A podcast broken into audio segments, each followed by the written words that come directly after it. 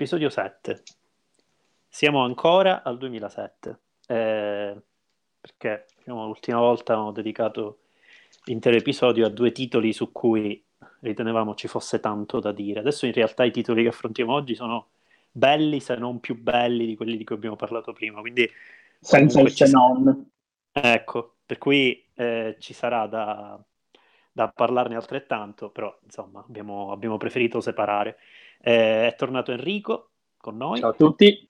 Eh, e speriamo diventi il più possibile una presenza costante. Eh, e oggi parliamo di una serie di titoli. Allora, io al solito, come ho detto prima anche a Enrico e ad Ale, che c'è sempre ovviamente, eh, esatto. ma diciamo lui è un abitué. Ehm, come dicevo prima a loro, andremo una, cioè siamo enciclopedici, quindi diciamo andiamo citando anche titoli o che meritano di essere citati o che non lo meriterebbero, ma vi invitiamo a starne alla larga magari. E, giusto, giusto così, poi ovviamente ognuno. E vabbè, allora, eh, io mi brucio, mi brucio subito i titoli su cui c'è pochissimo da dire, così ce li togliamo e parliamo di quelli più grossi. Allora, innanzitutto eh, arriva alla conclusione la trilogia di August Underground, di cui avevamo già parlato prima, e che in realtà è più famosa nell'ambito dell'ultraviolenza al cinema che non del, del phone footage, però è di fatto un phone footage. Tra l'altro perde in Grezume questo episodio, che è Under, un, August Underground's Penance, eh, perde in Grezume, cerca di sviluppare dei personaggi, però risulta patetico anche in questo, quindi è un po' Fred Vogel che non sa fare film, però diciamo va un po' meglio, va un po' meglio, ma al solito niente di che. Poi, eh, molto velocemente, Long Pigs, che tra l'altro fra gli appassionati è parecchio famoso, nel senso che è un film un sacco visto, eh, credo che si trovi anche in certe piattaforme, Pop Horror, Prime US, insomma, è abbastanza visto e anche mediamente apprezzato. In realtà sarebbe famoso perché anche questo perché è molto violento, la struttura è quella del cameraman dell'assassino, identica, quasi plagio, Vabbè, magari è un tributo, però comunque le conclusioni sono identiche, quindi praticamente si può direttamente bypassare. Poi c'è un, un titolo molto particolare che non è proprio horror, eh, è che prende il nome di Look. Mm-hmm. Questo film, eh, stavo controllando velocemente una cosa perché il regista, ecco infatti, allora il regista di Look è Adam Rifkin ed è una cosa molto comica questa perché Adam Rifkin ha fatto per lo più eh, commedie.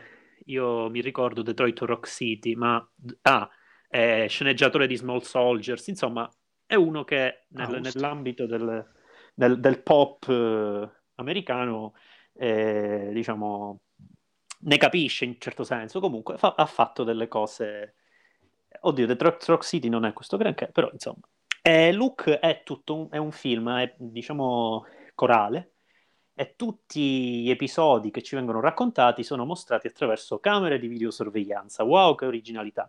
In questo caso le camere di videosorveglianza però sono nei negozi, per le strade, quindi vorrebbe esserci per dire un, un'esplosione del concetto di My Little Lie all, all'intero contesto urbano, ma eh, sono per lo più drammi, eh, a diciamo posizioni ideologiche rispetto a divisioni in, in ceti sociali, eh, comportamento della middle class americana di inizio millennio, eh, vizi, insomma un, ha un, uno sguardo un pochino moralista in un certo senso e non è eh, granché, anche se il, la tagline del, del, film del 2007 era Who is Watching, che è interessante in sé, però insomma ne avevamo già parlato di, questo, di questa idea con My Little Eye.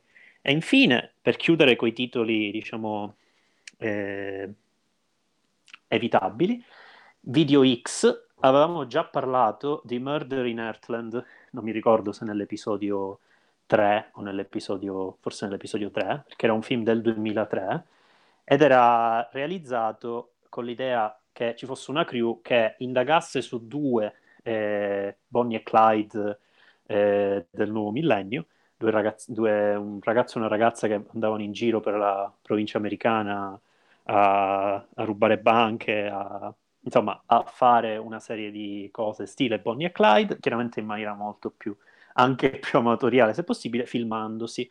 E il primo film era tutto basato sulla ricerca di questo video, che in realtà non era, eh, non, non viene mai visto nel film.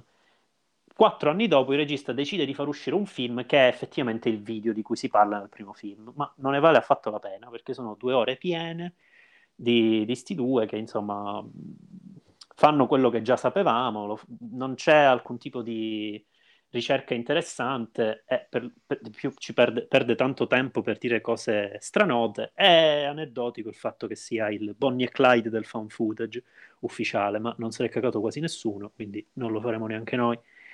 E, e adesso finalmente. Un attimo, con... un attimo, io, io, io, ho un appunto, siccome sì, sì. io ho fatto, ho fatto, i compiti, perché uh-huh. Sono stato iniziato da, da Marco al fan footage, ci sono dei titoli del 2007 che in realtà eh, girano, girano un po' a vuoto, nel senso che ripercorrono le stesse cose di titoli o precedenti o dello stesso anno che noi stiamo per trattare e uh-huh. che ah. sono ampiamente più validi, sì. tipo tale Welcome to the Jungle di ah. Jonathan ah. Hensley, che mm. è praticamente vuole essere Hannibal Holocaust, Cannibal Holocaust eh, per dei nostri giorni, sì. eh, uh-huh. fa, fa, abbastanza cagare. Ecco. eh, Alone with Her, che è praticamente la no, versione... Alone with, Her, germ... Alone with Her ne abbiamo già parlato, perché l'avevamo ah, fatto nel 2006. Però insomma, se vuoi dirci, se vuoi dirci una, una no, no, no, anche... no, no, no, no, no, no, era 2006, è giusto, ho fatto, fatto male il calcolo. E del 2007 c'è anche Death of a Ghost Hunter. Ah sì. Che, sì. che praticamente si sì, vuole essere un po' tipo, tipo Paranormal Activity, eh, non c'è completamente paragone. E poi Head Case, che invece vuole mm. essere come uno dei miei film, film del codicino con footage che è The Puff Gypsy Tape. E qui uh-huh. andiamo. Eh, è sempre la, diciamo, la stessa storia, c'è questa, questa collezione di, di home video movies eh, fatti da un, da un, serial killer che è un po' il controcampo, il film non è granché, però è un po' il controcampo appunto di Puff Gypsy Tapes, che è, è seriamente uno dei, dei punti miei preferiti. Uh-huh. Sì, mi pare sicuro... che Ed Case è associato stesso, allo stesso, diciamo, lo stesso regista, ha fatto pure un mockumentary su, eh, su, quello che viene raccontato in Ed Case, che si chiama Ed Cases, che adesso non no, mi sono informato okay. tanto, però credo eh sì, che... Comunque sì, sì, sì, è vero, Spadaccini, ha fatto Serial esatto. Killers in a Delaware Valley nel 2013. Esatto. Mentre Death of a Ghost Hunter, che io ancora non ho visto, eh, è citato pure dalla, dall'Er Nicholas che ha fatto quel diciamo, saggio sul fan footage di cui abbiamo parlato nelle puntate scorse e quindi teoricamente è un titolo diciamo, che ha, ha la sua minima fama, però ancora non l'ho visto, quindi eh, diciamo, eh, mi piace l'intervento di Enrico. Eh, tra l'altro diciamo, il piano poi sarà eh, alla fine del, del percorso storico fare eventualmente le puntate che riepiloghino eh, dei recuperi. Quindi comunque cercheremo di coprire anche titoli che stiamo saltando eh, in questa carrellata, però hai fatto benissimo a, a, parlarne.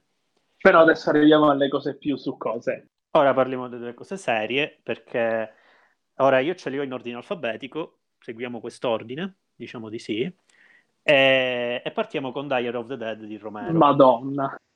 Che è bello eh, Diary of the Dead credo sia il quinto della saga. Uh-huh, sì. E adotta, e adotta eh, appunto l'opzione eh, found footage. Ci sono dei ragazzi che stanno facendo un corto per, una, per un esame. Per, per l'università, una... sì, esatto. Esatto. E lo fa- stanno facendo nel bosco, quindi chiaro, chiaro evidente riferimento a Blair Witch Project.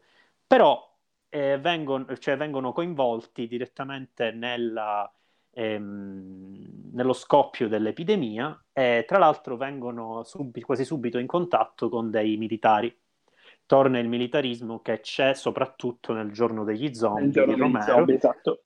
è che credo che nella Terra dei Morti Viventi ci fosse qualcosa, perché comunque si parlava già mm-hmm. di, di, organizzaz- di, di, una società organizzata alla luce dell'Apocalisse, quindi c'erano una serie di, di cose del genere.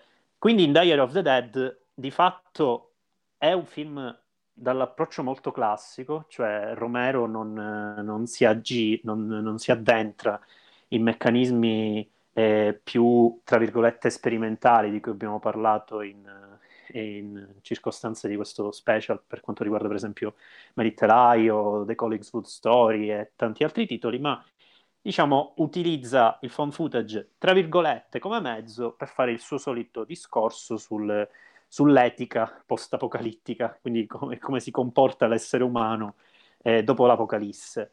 Eh, quindi nel bene o nel male, qua sicur- sicuramente nel bene, è comunque ha un approccio, diciamo, un pochino, eh, un pochino in ritardo da un punto di vista di contenuti, perché comunque il, l'utilizzo della camera eh, viene, viene, sfruttato per lo più per dire stai continuando a riprendere nonostante stiano succedendo delle cose. So, c'è la protagonista che spesso interviene a parlare in camera.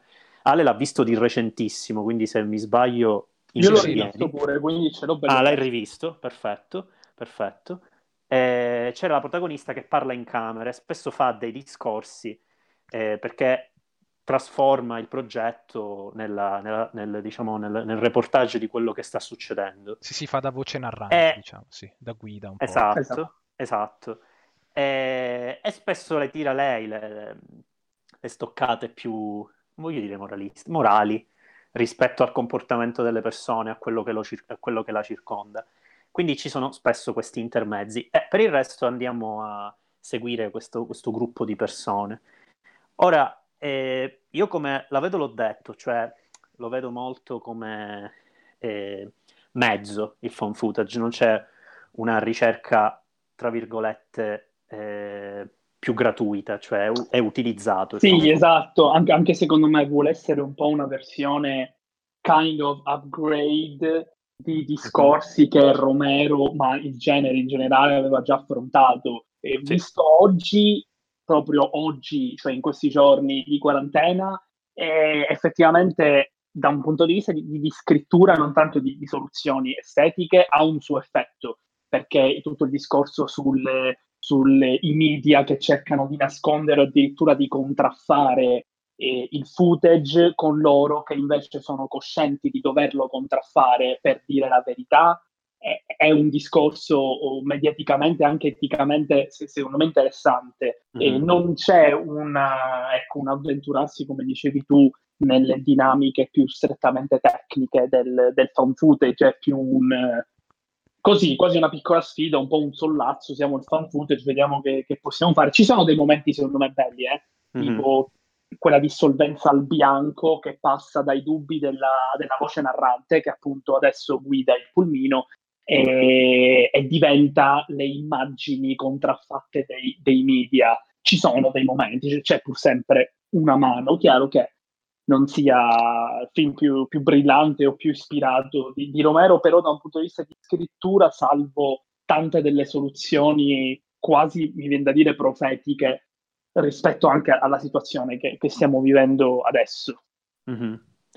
Eh, chiedo anche ad Ale, eh, dal punto di vista di tecnica e plausibilità, il, che l'ha visto da, di più di recentemente, più di recente, il montaggio nel film è, come dire, è giustificato? sì, tutti sì, i punti sì, di vista? Uh, sì, anche perché okay. il film all'inizio, lei, la, la, protagonista, dice subito che il, il, film è anche stato costruito in modo tale che faccia anche paura con effetti sonori per per enfatizzare okay. la, l'urgenza di mostrare certe cose e di agire in un determinato modo in quella determinata situazione. Quindi subito eh, nel film è, spiegata, è spiegato il contesto. Mette, mette viene... le mani avanti. Esatto, mette subito le mani avanti, si, si, si para un po' il culo diciamo Sì, esatto, perché poi, perché poi vado a spiegare eticamente che ho fatto degli effetti un po' più horror mostrando eh, sì, delle sì, infatti. Insomma, lo dice eh... subito, lui si risolve, risolve il problema subito. eh, È un po' questo, eh, sottolinea anche quello che hai detto tu, nel senso che a Romero in, non interessa tanto fare un discorso sul mezzo, su come il mezzo mm-hmm. all'interno del genere fa un footage, ma è, appunto lo usa come strumento per fare un discorso più etico e più, più sulla società, sulla realtà, insomma. Ho un ricordo che nel finale, che loro si chiudono dentro una casa, ci sono anche riprese di camere di sorveglianza. Si sì, chiudono sì. proprio dentro il bunker della videosorveglianza okay. della, del casone gigante dell'amico ricco. Sì, sì. E sta cosa, sta cosa era bella perché lei effettivamente atti- può attingere dai filmati del... Sì, ma non, esatto, non solo lei, lo fanno anche mm, quando arrivano nella base dei... Mm, eh, non mi ricordo più chi è che erano, però delle specie di eh, ribelli sì, che erano... si creano una loro, una loro base. Erano eh, tra l'altro tutti, tutte persone di colore in qualche modo, che fa sì, anche esatto, questo discorso tutti... un po'... E eh, anche lì... Sì, scusa. No, no, vai, vai, vai, vai.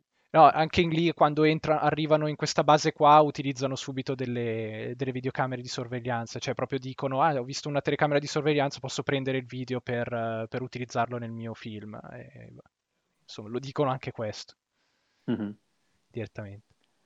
Sì, eh... esatto, eh, esatto. È, è, tra l'altro credo il primo momento nel film, quando arrivano da questi, questi tipi che gra- gravitano tutti attorno a questo tizio della National della Guardia Nazionale eh, che sono, stanno facendo un po' il bunkerino tra di loro e c'è uno degli amici di DJ che sta che, che prova e riesce ad accedere al canale wireless del, sì, sì. delle immagini di sicurezza e quindi fa tutto, tutto l'ambaradana. Ecco, sì, diciamo che più mi viene da dire, eh, a me il film piace, eh, non poco, eh, e Romero in generale uno dei miei top, però mi viene da dire, non voglio sembrare irrispettoso, è un po' il film di un boomer che si, che, che si diverte tanto con le nuove tecnologie. E non sì, tanto sì. in un senso strettamente tecnico, quanto proprio nell'osservare fin dove si sia arrivati e anche con la capacità di identificarne certi limiti. Mm-hmm. E questo, questo mi, mi, fa sorridere in realtà. Poi io non so quanto fosse voluto l'effetto parodico nel film, però uh, ci sono, ci sono certe, certe, cose che mi hanno fatto ridere un sacco. Beh, sicuramente un, un, certo gusto parodico c'è perché lui, la scena che loro stanno girando all'inizio con lo zombie che insegue la, la protagonista del loro film, lui la ripropone alla fine con esatto, esatto. lo stesso attore che interpretava lo zombie, diventato zombie, insegue la, la ragazza nel bosco, quindi comunque l'intento parodico sicuramente un po' c'è. Beh, se, se, se, sei un regista che ha creato un modo di fare horror e ci torni dopo 40 anni, credo che sia quasi naturale. Se, se, diciamo, eh, hai capito cosa hai fatto, che dopo 40 anni ci torni in questi termini. Già comunque era abbastanza parodica la terra dei morti viventi. Diciamo, c'erano de- de- degli Beh, eccessi, sì. degli eccessi, magari non esplicitamente parodici, però lo zombie capo che guida l'esercito di zombie. sì. Ci rifletti un attimo prima di decidere se prenderlo sul serio. Eh, tra l'altro lo, lo, cito ora anche se è dell'anno successivo, eh, giusto per, per, la, per, l'attinenza, dell'anno successivo c'è Dead Set, che è esatto, la serie, la serie di Brooker, esatto. che, che, è abbastanza, diciamo, eh, cosciente delle lezioni di Diary of the Dead e, e ci torna parecchio eh, anche se lo fa in contesto televisivo, ma in caso diciamo ne parliamo la prossima volta con più, più diffusamente. Ah, volevo giusto eh, uh-huh.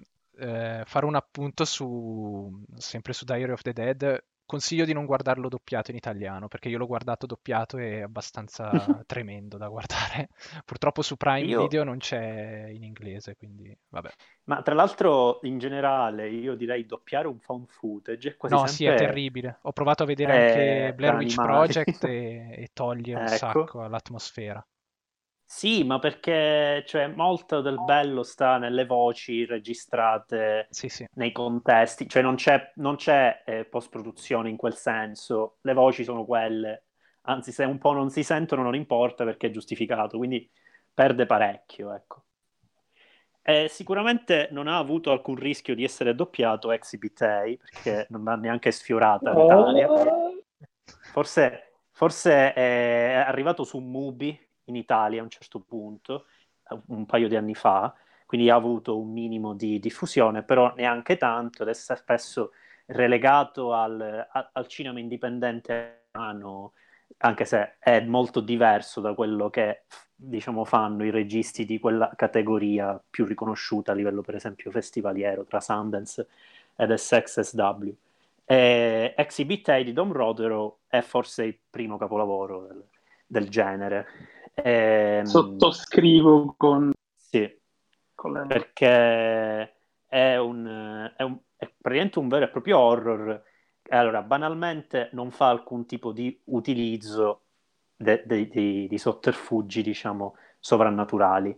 Eh, lo stesso anno di Paranormal Activity, Exhibit A dimostra che si può fare orrore casalingo eh, in un contesto occidentale senza bisogno di poltergeist, quindi non ha bisogno di eh, materializzare in eventi sovrannaturali, eh, più o meno invisibili che siano, dei disagi che sono eh, palesi e intercorrono fra i personaggi. In questo caso la, la storia è abbastanza è, estrema, cioè avrebbe potuto raccontarla qualsiasi altro regista eh, banalmente crudele del, dell'ultima generazione, da Haneke in giù. Perché si tratta di una, di una famiglia eh, che eh, il padre viene licenziato, lo vuole eh, nascondere agli altri componenti della famiglia, moglie, figlio e figlia. Ehm, e già questo denota un certo disagio da parte sua nei confronti del rapporto che ha con questi familiari. Nel frattempo loro vivono in questa casa di provincia, queste province molto classiche dell'orror americano, tutte case uguali, diciamo via Credo sia in Inghilterra. Sì, sì, è inglese, ah, mi pare. Perdono, chiedo scusa. Lui è, lui scusa. è Rodero, credo che sia metà, infatti la, la, release iniziale del film è stata negli Stati Uniti, però è ambientato in Gran Ecco, è perché io mi ricordavo che c'era comunque una presentazione negli Stati Uniti, mi sono confuso, va bene, perfetto, ok. Ehm, tra, l'altro, tra l'altro mi dispiace essermi confuso perché ho tutta una mia idea su, sulla differenza fra cinema europeo, phone footage e cinema americano. Exhibit A, Exhibit A rientra palesemente in questo schema, però il fatto che mi dici eh, comunque eh, però, che... però, però, però, ha senso, perché mm-hmm. fa anche un, un lavoro, eh, non voglio dire necessariamente teorico, però un lavoro interessante su come mischia il dramma familiare al, al crime classico, che attinge un po' da tutto il contesto sia cinema che, che tv e quindi anche americano per cui non è una cosa necessariamente troppo british, ecco, quindi okay. può avere senso il, il tuo discorso. Mm-hmm. Quindi diciamo anglofono, diciamo così. Esatto, esattamente, esattamente. Ok.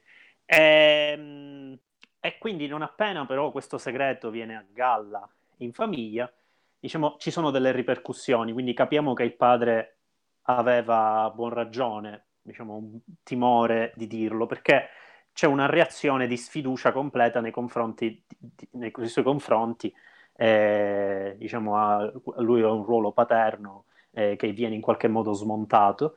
E eh, nel frattempo non l'ho detto, lui riprende tutto quanto, riprende le feste che fanno in casa con gli amici, certe scene familiari normalissime e, ehm, e diciamo utilizza la camera eh, una volta che questa situazione scoppia in qualche modo per vendicarsi del, di quello che di, di, del, del, suo ruolo demolito, diciamo, e per farlo vuole dimostrare che tutti i componenti della famiglia hanno dei segreti eh, e che quindi non è eh, una sua prerogativa. E allora comincia a entrare nelle stanze di tutti i componenti della famiglia e va a scoprire dei segreti che, diciamo, sono, eh, sono abbastanza normali, cioè alla fine non, sono, non è niente di inumano alla fine, però chiaramente sono cose che ognuno tiene per sé e spe- soprattutto non, non, tira fuori in contesto familiare. E, ehm, facendo esplodere questa cosa le tensioni aumentano. Noi siamo pro spoiler, ma il finale non lo voglio dire, però è un finale bellissimo e molto molto tragico. Che meraviglia! Che bellissimo, meraviglia. bellissimo. E, ehm, e quindi quello che mi viene da dire, anche alla luce della trama che è molto importante in questo contesto, è che sì, c'è sicuramente il discorso sulla camera come eh, documentazione, c'è sicuramente un discorso etico, ma soprattutto c'è un discorso psicologico che è quello diciamo, eh, a cui tiene moltissimo fan footage di quegli anni, perché lo fa Paranormal Activity, lo faceva anche Blair Witch Project, e in qualche modo lo faceva anche My Little Eye, tutti Along With Her, figuriamoci, cioè comunque c'è un riflesso diretto dell'utilizzo del mezzo, eh, tra l'utilizzo del mezzo e il comportamento dei personaggi. E, ehm, e questa cosa è fondamentale. E poi, diciamo, il modo in cui utilizza eh, la camera permette di creare situazioni anche esteticamente molto interessanti per quanto riguarda il genere. Si pensi al, al finale, per esempio. Tra l'altro oh, c'è questa cosa bellissima, il, le, varie, le, varie, telecamere per del film, credo che siano due o tre, che mm-hmm. consentono agevolmente, non solo come dicevi tu giustamente, di tracciare una linea del personaggio, sia comportamentale, caratteriale, anche estetica. Eh, sul piano della presentazione di spazi, di, di, luoghi, ma appunto proprio degli stessi spazi e dei luoghi, cioè come se ogni luogo all'interno della casa fosse un non luogo e quindi vivesse soltanto attraverso le possibilità della camera. E sta cosa è gigantesca, veramente per come se ogni stanza fosse un po' un palcoscenico tragico e quindi alla fine ci fosse una grande tragedia da consumarsi, come infatti si consuma, però neanche io dirò niente sul finale perché, perché è straordinario. Mm-hmm. Io credo che Ale condivida l'amore per questo film. Sì, sì, sì. Eh, tra mm. l'altro, eh, Exhibit, eh, an- cioè, diciamo che anticipa anche una delle cose che io amo di più di Cloverfield, che invece Marco odia. Ovvero... Eh, io, sono, io, sono, pure dal lato, dal lato, non capisco troppo l'entusiasmo perché il genere ha fatto robe assurde, però è ok, cioè sono, non sono troppo estremo sull'odio, però... No, No, però ad esempio in, in Cloverfield ci sono eh, in mezzo alla, a tutta la, la, vicenda che viene eh, ripresa e raccontata dalle immagini del, dell'invasione del mostro, ci sono anche delle immagini in cui i due protagonisti eh, sono i, è ambi- ambientate un mese prima in cui i, eh, i, protagonisti sono in un parco giochi, in un Luna Park, che stanno facendo una sorta di vacanza tra loro ed è un mm-hmm. momento felice della loro vita. E queste immagini sono in, eh, si inter, cioè, e, entrano nel, nel, film ogni tanto perché sono registrate sulla cassetta che, il, che il, l'operatore sta utilizzando mentre registra mm, varie, i vari momenti.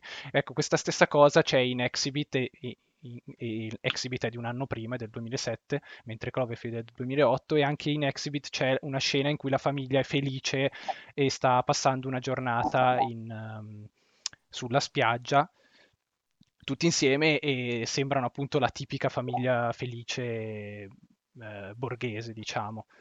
Eh, tra, l'altro, eh, tra, l'altro, questo appunto è, che fai è, è interessantissimo e anche molto puntuale perché tutti gli attori di Exhibit A, soprattutto quello che fa il ragazzino, eh, nascono come, come, attori proprio a livello attoriale e lavoreranno ancora dopo Exhibit A quasi tutti quanti in un contesto da soap opera o da TV familiare britannica. E sta cosa a me, a me fa fomentare, cioè a me viene il durello perché è una di quelle cose che se succedesse, se, non so, se, se il buon Davide Truclec la, la, vedesse in un film qualunque uscito quest'anno, impazzirebbe per il discorso iconografico. Ah. E la genuinità, la spontaneità con cui viene fatto qui è, è veramente incredibile, è una roba gigantesca. Quindi l'appunto è puntualissimo, punto.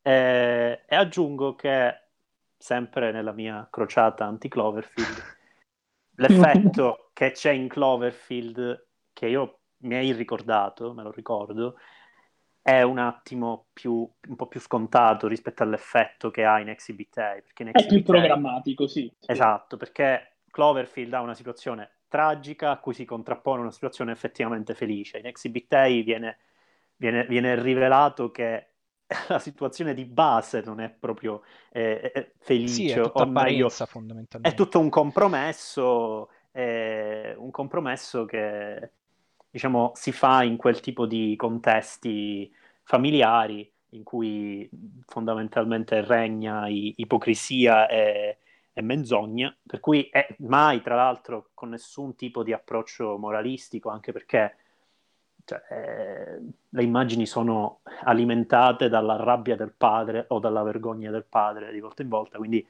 sono assolutamente, ehm, come dire, ehm, molto spontanee, non, non si percepisce lo sguardo esterno e questa è una cosa bella. Ci sono grandi autori del fan footage che sanno entrare e veicolare gli eventi in maniera tale da farli corrispondere a, a come vogliono che si vedano. Qua invece si percepisce un'enorme spontaneità, un'enorme immersione nel contesto.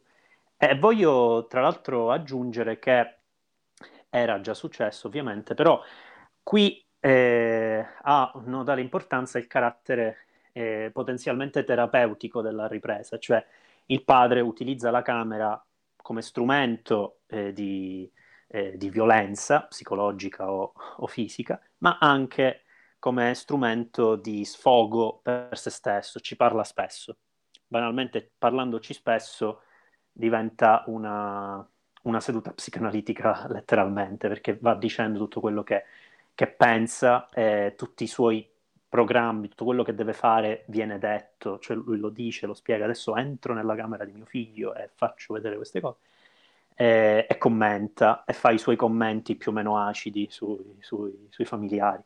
E questa cosa, diciamo, adesso non mi ricordo, in Alone with Her non credo ci sia un dialogo diretto fra il protagonista e la camera. No. Anzi, no. c'è un Esatto, anzi, come dicevamo con Ale l'altra volta, c'è quel momento in cui lui si nasconde, quindi non c'è, c'è l'utilizzo della camera, però anche una certa vergogna. Last Horror Movie aveva uno scopo abbastanza eh, parodico comunque, perché aveva anche esiti divertenti.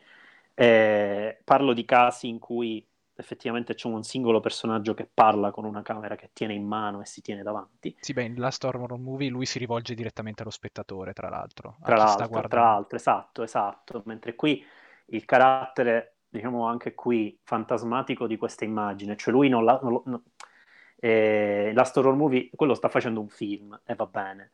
Sia in Alone with Her che in Exhibit A i filmati sono, in caso di Alone with Her, solo per, per se stessi, quindi hanno un carattere quasi, anzi, esplicitamente masturbatorio, assolutamente eh, riflesso sul, sul, singolo personaggio. In Exhibit A viene usato come strumento nel contesto familiare, ma anche qui no, non c'è un'idea di parlare con uno spettatore. Lui o sta parlando con i familiari o direttamente sta parlando con se stesso. Ma in realtà la telecamera che viene utilizzata, quella, eh, la, la, telecamera principale viene eh, utilizzata all'inizio dalla, dalla, dalla figlia come sì. sorta di diario personale. Lei un po' si racconta okay. con la telecamera. Poi dopo quindi, viene anche è, utilizzata esatto. dal padre perché loro se ne vanno, mi pare, o comunque il, il padre gliela requisisce. Mm-hmm. Ed è, è comunque anche questo, cioè nel senso, poi passiamo io per lo ricordo, l'ho visto anni fa, tra l'altro simpatico aneddoto, pensavo di star vedendo una, una cavolata qualunque con degli amici, invece siamo, siamo rimasti tipo congelati di fronte allo schermo alla fine. E, ehm, comunque è coerente con l'idea che anche per la figlia all'inizio fosse un modo per come una via di sfogo e di, e di diciamo di confidenza, cioè nel senso tenerlo come diario è anche un modo per, per sfogarsi un attimo eh, mi ricorda anche un po' quello che sarà Megan is Missing pure, insomma, ci sono... sì, sì. Eh, ma lì ci sono, diciamo, altre, altri discorsi da fare, li faremo. Gli ultimi eh... 20 minuti di Megan is Missing, Dio eh. mio. che meraviglia. Anche Ale è ultra fan. Eh, passiamo al successivo? Sì. Avete...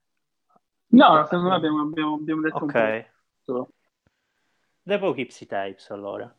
Tra l'altro, eh, Poughkeepsie Tapes, Dowdle, esatto. Eh, Dowdle è uno dei primi che io definisco autori nel, nel fan footage.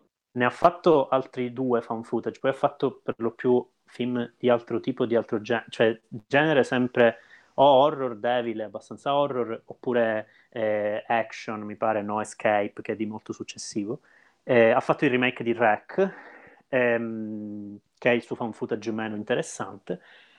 Poughkeepsie Tapes, diciamo, è parecchio interessante invece perché eh, utilizza l'esperiente già visto tante volte del, delle riprese fatte da un serial killer, ma qui sono riprese fatte con la filosofia di Alon Witter, cioè riprese per se stesso. Io non mi, non mi ricordo se in The Poughkeepsie Tapes ehm, c'è un... cioè lui penso che le, che le, riprese le facesse per se stesso, non erano destinate a diventare degli snuff movie, o correggetemi in caso.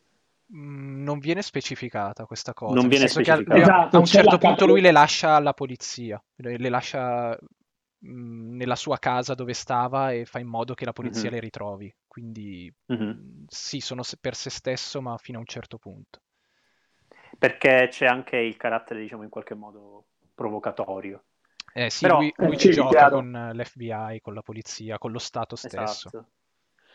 Però non è mai, eh, non, non, non, vuole mai fare una costruzione drammatica come col cameraman e l'assassino, no, esatto, anche esatto. se nella maniera grottesca, oppure con Last Horror Movie. Qui sono degli home videos. Io credo che esista eh, il montaggio degli home videos rifatti tipo della famiglia Manson, che è un film che non ho mai trovato, eh, fa- fatti in formato found footage e che penso che insomma Poughkeepsie Tapes prenda, prenda le mosse anche da quel tipo di operazione. Ehm, qui, diciamo, come abbiamo detto prima, c'è, tra virgolette, semplicemente la successione di, eh, di riprese fatte dal, dal serial killer protagonista, che non rivela mai la sua identità, anzi sta molto attento affinché non la si scopra, gioca pure col mistero della sua identità, utilizza un po' di maschere, eh, ci costruisce su anche eh, parecchie scenografie, c'è quel momento agghiacciante di lui che si avvicina eh, in, posizioni, in posizioni stranissime, quasi a ragno, col, facendo il ponte, insomma è una cosa abbastanza inquietante. Eh, quindi lui comunque ha un senso estetico che vuole sfogare nei suoi, nei suoi omicidi che diventano quasi rituali. Ehm, quello che a me colpì tantissimo di Poughkeepsie Tapes è l'evoluzione che ha lui nel rapporto con una delle sue vittime, eh, che viene intervistata, mi, mi, ricordo benissimo, viene intervistata, gli viene chiesto un po' della situazione e ci si trova di fronte a una palese sindrome di Stoccolma, cioè lei eh, si, si, sente, adesso non mi ricordo in che termini, però prova una, una, un'attrazione, un rispetto nei confronti di questa persona che tra l'altro esibisce a chiare lettere. Eh, e questo, diciamo, chiude in maniera assolutamente ambigua il film, perché, diciamo, per quasi la totalità del minutaggio, cioè in realtà per tutto il minutaggio sappiamo che è un personaggio, diciamo, di quel tipo, però il fatto che ci, siano delle, ci sia questo tipo di reazione lascia intendere che molte dei filmati che vediamo sono costruiti appositamente per non farci vedere qualcos'altro, non farci vedere la sua identità, come non farci vedere certe evoluzioni di cui lui vuole, di cui lui è molto geloso, evoluzioni della sua persona comunque, eh, di cui lui è molto geloso e che tiene assolutamente fuori scena. Comunque voi sicuramente l'avete visto da meno tempo, quindi potrete dire e appuntarmi eventualmente certe cose. Ma io in realtà ho solo, solo da dire la cosa che, che, più nel mio excursus sul, sul fan footage che, che, più mi fomentò fu questo fatto, io non avevo ancora visto l'altro titolo del 2007 che avevo citato poc'anzi, che fa una cosa, vorrebbe fare una cosa più o meno, più o meno simile senza i, i risultati, e, è appunto questa catalogazione del genere, il fatto che esistano già dal titolo dei tapes che rimanda ad una mitologia non solo interna al film, ma anche proprio interna al genere. E, ed è per questo che ovviamente concordo quando dici Dowdle è forse il primo autore, perché ha un po' una coscienza di quello che effettivamente il genere, il genere può fare. Poi, vabbè, ha fatto soltanto Quarantine, cioè rec eh, americano, e quell'altro capolavoro, capolavoro, gigantesco di cui immagino poi si parlerà. parlerà sì. eh, però ecco, la cosa, la cosa bellissima, al di, là, al di, là, del film che mi ha tenuto seriamente incollato allo schermo, eh, con qualche brividello ogni tanto, E, è pro- proprio questa cosa qua, questa cosa di catalogare. Ci sono queste bellissime immagini di sto ripostiglio che si apre, ci sono tutti questi tapes, ci sono proprio ordinati in catalogo, eh, quasi come se fossero, lo sono effettivamente, tutti dei fan footage, ma come se fossero altri film. È una cosa che mi ha affascinato, mi ha affascinato tantissimo, proprio una mm. mitologia del fan footage catalogato in ordine. Tipo il dizionario, come sarà il dizionario di Grifo, quando poi lo, fare, lo faremo nel, nel, blog, bello ordinato, in catalogo. Ecco. Sì, esatto. che poi esatto. questa cosa del catalogo delle, delle tapes, dei nastri, è, viene poi ripreso anche da VHS, dai, dai VHS, quindi... Mhm. Certo. Comunque, sì, sì, sì, eh... veramente una... Vai, vai. Chiaramente invitava al catalogo anche eh, l'idea della realizzazione di Snuff in Sandman del, del, di due anni prima o dell'anno precedente. Eh, perché anche lì Sandman realizzava nel film omonimo, realizzava dei, dei filmati è il fatto di doverli presentare come cortometraggi, cioè o comunque filmati, eh, in cui lui documentava era, eh, il, il, pedinamento e, e, l'uccisione di una persona, diciamo, eh, comportava che lui dovesse dividere, organizzare, ed è una cosa che tornerà con conseguenze particolari in Creep eh, dieci anni dopo, ma che, che c'è in, anche quello grandioso, ma c'è già, mi pare, in un altro titolo che si chiama Free 88 Arletta Avenue, c'è in tantissimi altri, eh, altri film, quindi un'idea di, di eh, classificazione ordinata di, di quello che viene, viene, realizzato, quindi ha anche senso il discorso della catalogazione. Certo, però, però eh, eh, sì. io non ho visto eh, il primo che hai citato, quello di Sandman, però ho uh-huh. visto 388 Arlette Avenue, eh, uh-huh. un altro, mi è piaciuto un sacco, eh, però era meno strutturale la cosa. Non sì. voglio dire meno consapevole, forse lo era effettivamente un po' più ingenua, non per questo meno efficace, però eh, in Poughkeepsie Tapes mi è arrivata proprio l'idea di una necessità di cominciare a mettere dei punti su quello che è successo finora no, nel, ma... nel, nel genere. Hai molto ragione perché comunque è una struttura episodica Poughkeepsie Tapes. Questo è, è, è, è diciamo, fondamentale, cosa che in Arletta Avenue non c'era perché era una singola storyline, poi si capisce che diciamo, fa parte di un sistema più ampio. Eh, stesso discorso per, eh, per Creep. Eh, VHS di contro elimina eh, la, la, la, giustificazione della struttura episodi. Mm-hmm diciamo, trattandolo, trattando la cornice in una maniera più specificatamente orrorifica, cosa che qua succede nella misura in cui si parla di un serial killer che fa dei filmati, mentre in VHS non si sa quale entità mette insieme quei filmati. Quindi è un passo addirittura successivo verso l'astrazione del genere, se vogliamo. Ehm, non lo so, Ale forse pure... Ale l'hai visto da poco? Non mi ricordo. Sì, sì, sì, sì l'ho visto. L'hai recuperato da poco? Sì, sì, sì. Mm-hmm. Eh, sì, eh, io l'unica cosa forse che mh, mm, un po' mi è dispiaciuta, nel senso, bah, dispiaciuta, non, non tanto dispiaciuta, però diciamo che eh, rispetto ad altri film found footage, soprattutto riguardanti snuff movie, ehm, questo eh, Poughkeepsie, Poughkeepsie Tapes è meno estremo nel mostrare le cose, cioè mostra, mm-hmm. rimane sempre abbastanza sul eh, ti pa- parlo delle, di cose che lui fa, ma non te le faccio proprio vedere tutte perché effettivamente sono cose troppo estreme da, da mostrare anche in un contesto del genere. Anche perché, però, questo è contestualizzato al fatto che il, il film in sé è un documentary sul, sull'indagine attorno a questo criminale che mh, mm, non si sa chi sia. Eh, a tal proposito mi viene da chiedermi in che misura eh, sì, ci, mi ricordo ci sono delle interviste, comunque c'è una contestualizzazione ben precisa degli eventi e di quello che lui fa.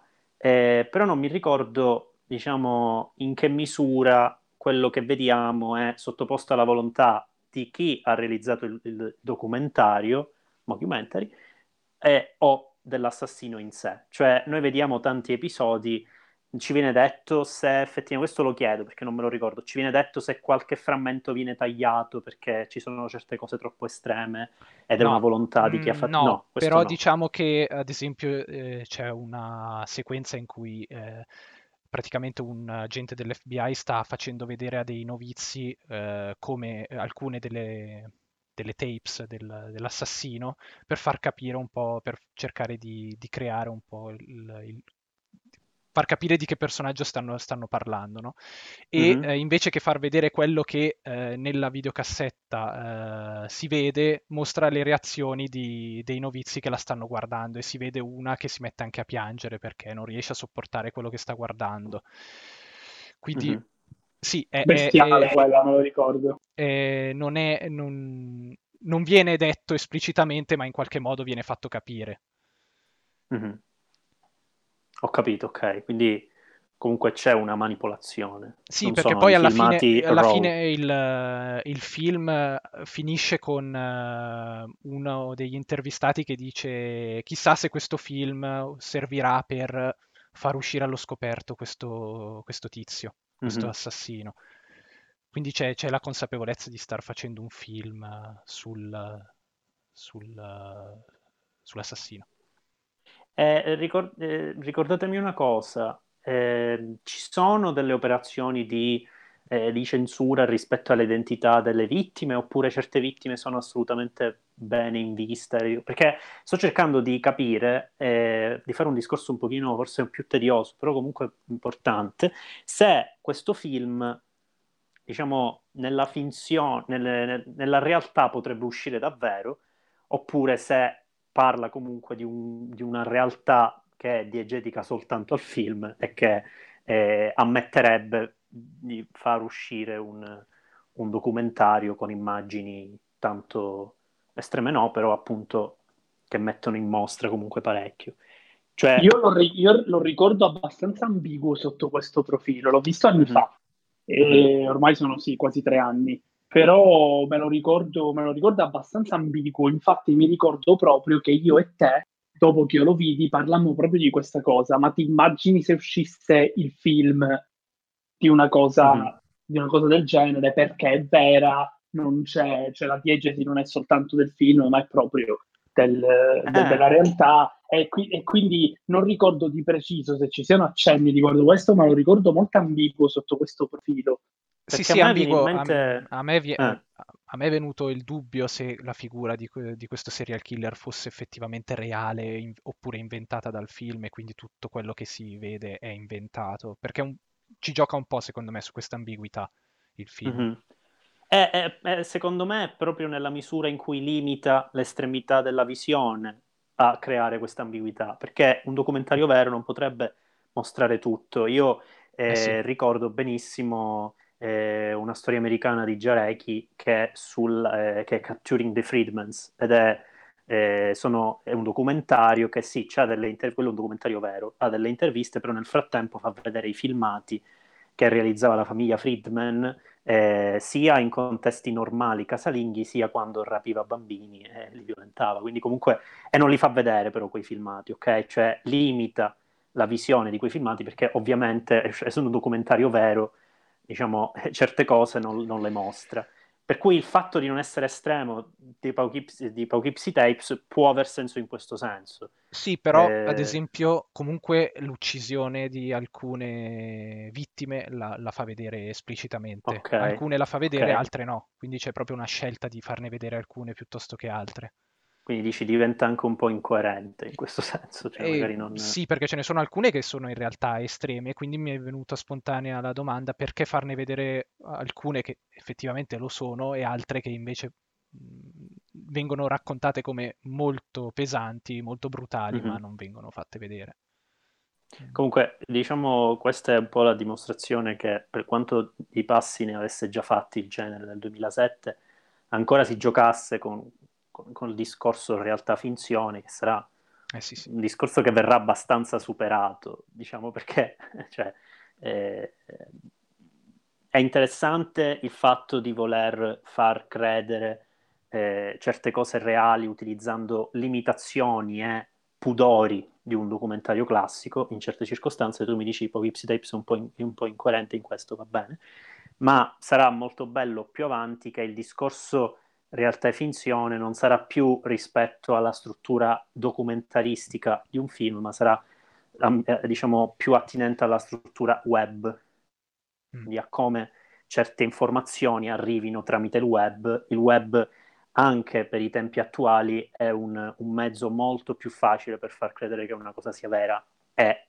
se ne, ne parleremo allo sfinimento, quindi eh, questo per dire che comunque stiamo ancora facendo dei passi avanti. A me piace Poughkeepsie Tapes, però cioè, lo sforzo... È indietro, fa... certo, certo. È lo sforzo che farà Dowdle con As Above So Below sarà di una, diciamo, coscienza quasi avanguardistica per il genere, perché farà delle cose che non hanno più a che fare col far credere è vero o meno, che diventano domande quasi appunto tediose, come ho detto prima, ma saranno invece un po' più teoriche, ma non per questo meno, meno divertenti. Tra l'altro questa cosa che dici del web c'è mhm. tantissimo mm-hmm. in uno dei primissimi titoli di cui probabilmente avete, avete già parlato, eh, mm-hmm. che era The Collingswood Story del sì. 2002 se non sbaglio, comunque giù sì, lì.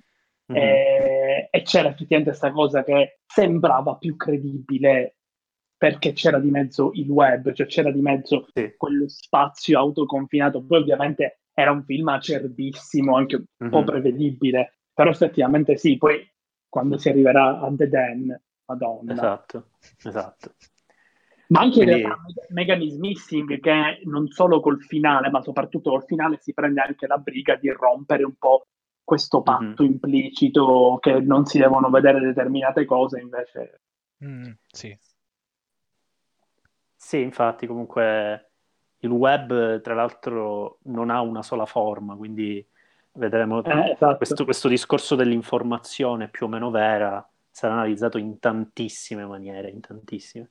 E tuttora non, è, non, ha finito perché il web si evolve e quindi evolvono le maniere di far passare certo. un'informazione. Certo. Quindi il genere sta andando di pari passo e anche per questo è bello e vale la pena parlarne nei termini in cui stiamo facendo è un genere che è talmente attuale, talmente vicino a delle dinamiche che ci riguardano eh, personalmente, che possiamo proprio percepirne gli, i passaggi, gli stadi, anche nel, nella, nel, momento attuale in cui guardiamo un nuovo film fan footage del 2020, per dire. Cioè ci sono dei meccanismi che, che il genere asseconda e che sono immediatamente percepibili.